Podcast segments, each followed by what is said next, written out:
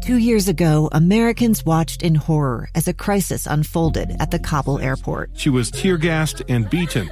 Images of thousands desperate to escape Taliban oppression filled our news feeds. More than 80,000 Afghans made it to America. But the story didn't end there. It was very cold. There was no power, no heat. Who would help our newest neighbors? I'm Andrea Smardon. In Stranger Becomes Neighbor, you'll hear the stories of some remarkable refugees who left their homes and their dreams behind only to start over from zero. Their only possession was three blankets. And you'll meet Americans who stepped up to help them. You want me to come when you deliver your baby. What can one person do in the face of an international disaster decades in the making? That's Stranger Becomes Neighbor. Find us at kslpodcast.com, follow us on Apple Podcasts, or anywhere else you listen. Welcome back to Live Mic. I am Lee Lonsberry. What a day. Uh, I'll tell you what, you might, uh, if you're an astute listener of the program, you probably noticed that over the past few weeks I have been telling you that today we would be broadcasting from the Utah State Capitol on the occasion of the final day of the legislative session. Well, uh, that didn't happen uh, for a number of reasons. First and foremost, safety and prudence. We here on these airwaves give a lot of advice when it comes to combating this coronavirus. And it dawned on us that we ought to take that advice ourselves. And so instead of inserting ourselves into the middle of the large crowd up at Utah State Capitol today, that we would remain here on our home turf. It's just me all by myself in this big studio. We got separation of glass here. Producer Amy and the rest of the team, they're on the other side. Uh, and we uh, are doing our part to uh, limit the social gatherings, or what do you call that? Social distancing. And also, over the past 24 hours, there have been uh, some significant developments on the coronavirus front. Some of them scary, some of them comical, some of them uh, leave you scratching your head. Uh, but what is certain is that there are uh, some realities, and there is good advice out there, and you know just where uh, to get it. I've been harping on you to make sure you are drawing from reliable sources, of course, the World Health Organization the Center for Disease Control, and here locally, coronavirus.utah.gov. That will get you to the site maintained by the Lieutenant Governor's Task Force on COVID 19, a community task force uh, designed to make sure you have the best information and that we together stay as healthy as we can. Now, one of the bits of news we learned last night was that uh, Utah Jazz center Rudy Gobert preliminarily tested positive for the coronavirus. There was some uncertainty in Oklahoma uh, just before tip off. Ultimately, everyone went home. No game was played. Not long after that, the NBA said, eh, you know what? We're done for the season. If you turn back the clock a bit to Monday, there was a press conference. That press conference was attended by a number of members of the media, including KSL's own Ben Anderson. He joins me on the phone now. Sir, how are you? Doing well, Lee. How are you? Not too bad. Let me ask you, where are you right now? Uh, I'm actually at my house. I'm in some state of self isolation and self quarantine. Uh, it's me and my two kids right now. T- tell us, tell us the story uh, as to why you end up self quarantining. Uh, so last night, uh, obviously the news breaks that Rudy Gobert has uh, been exposed to coronavirus and, and has that preliminary positive test, as you mentioned.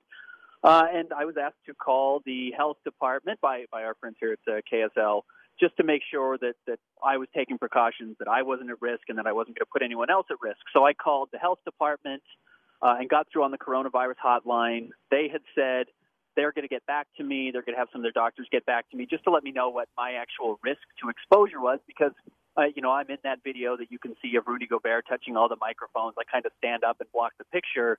Uh, I, I was close to him. I, I, you know, I was in that room with him for 10, 15 minutes. So I, I was curious about what my exposure was, and I talked to the health department. And the good news is they had said, right now it looks like I'm very low risk.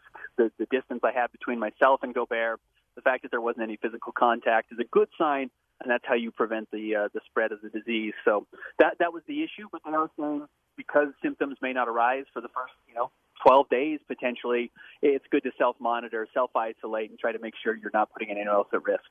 We're speaking to Ben Anderson with KSL Sports. He in attendance at that press conference on Monday when Rudy Gobert touched all the microphones. Uh, that's been circulating around the internet. He, uh, Rudy Gobert, center for the Utah Jazz, later tested positive for the coronavirus. Ben Anderson is in quarantine right now, self quarantining uh, himself at home. You mentioned Ben as, as, you got on the phone here that you're with your two children.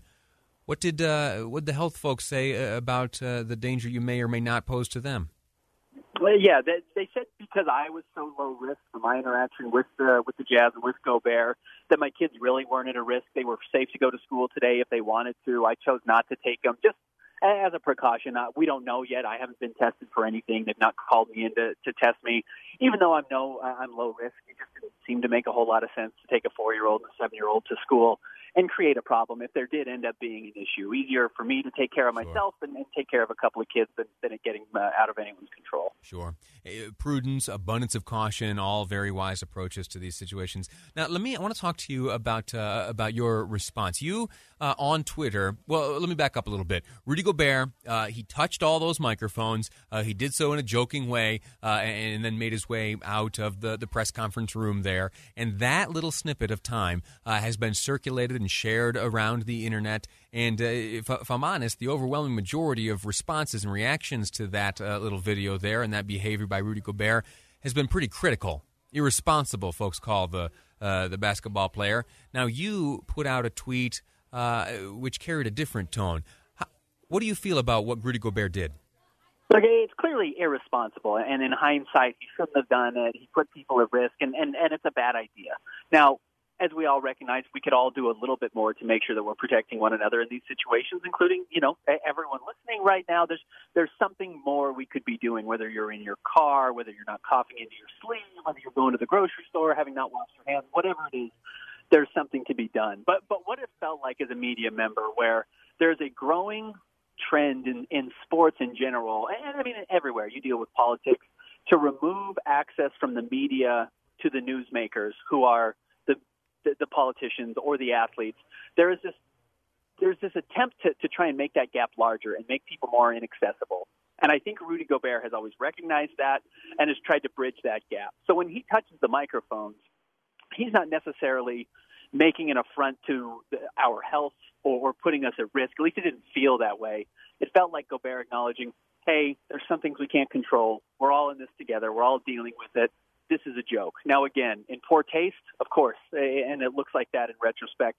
At the time, it certainly felt more like, hey, I'm trying to bridge a gap here. I'm sorry we're all having to deal with this, this, this strange development that we have to stand six feet apart from one another when all of our interviews before that are face to face, microphone eh, right in his face. I, I so appreciated your, your, your tweet when I saw it come through. Let me read it. Uh, it says uh, yesterday, this is uh, quarter to 11. Last night, you tweeted, Nobody needs to be hammering Rudy Gobert right now. He's extraordinarily thoughtful and caring, and I believe that's where the microphone touching comes from. It was a sign of unity and not disrespect. He's a very kind person, and everyone should be wishing for his well-being.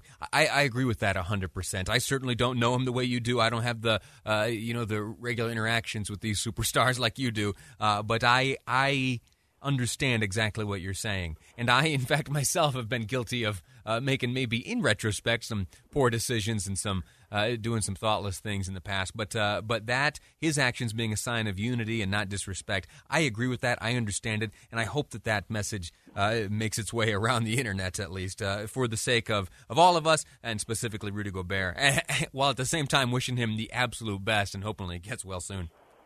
Well, yeah, this is a community problem. You know, this isn't an isolation problem. This isn't a one person problem. This is affecting all of us now. And it, it came into our country. It came into our state. It came into our city.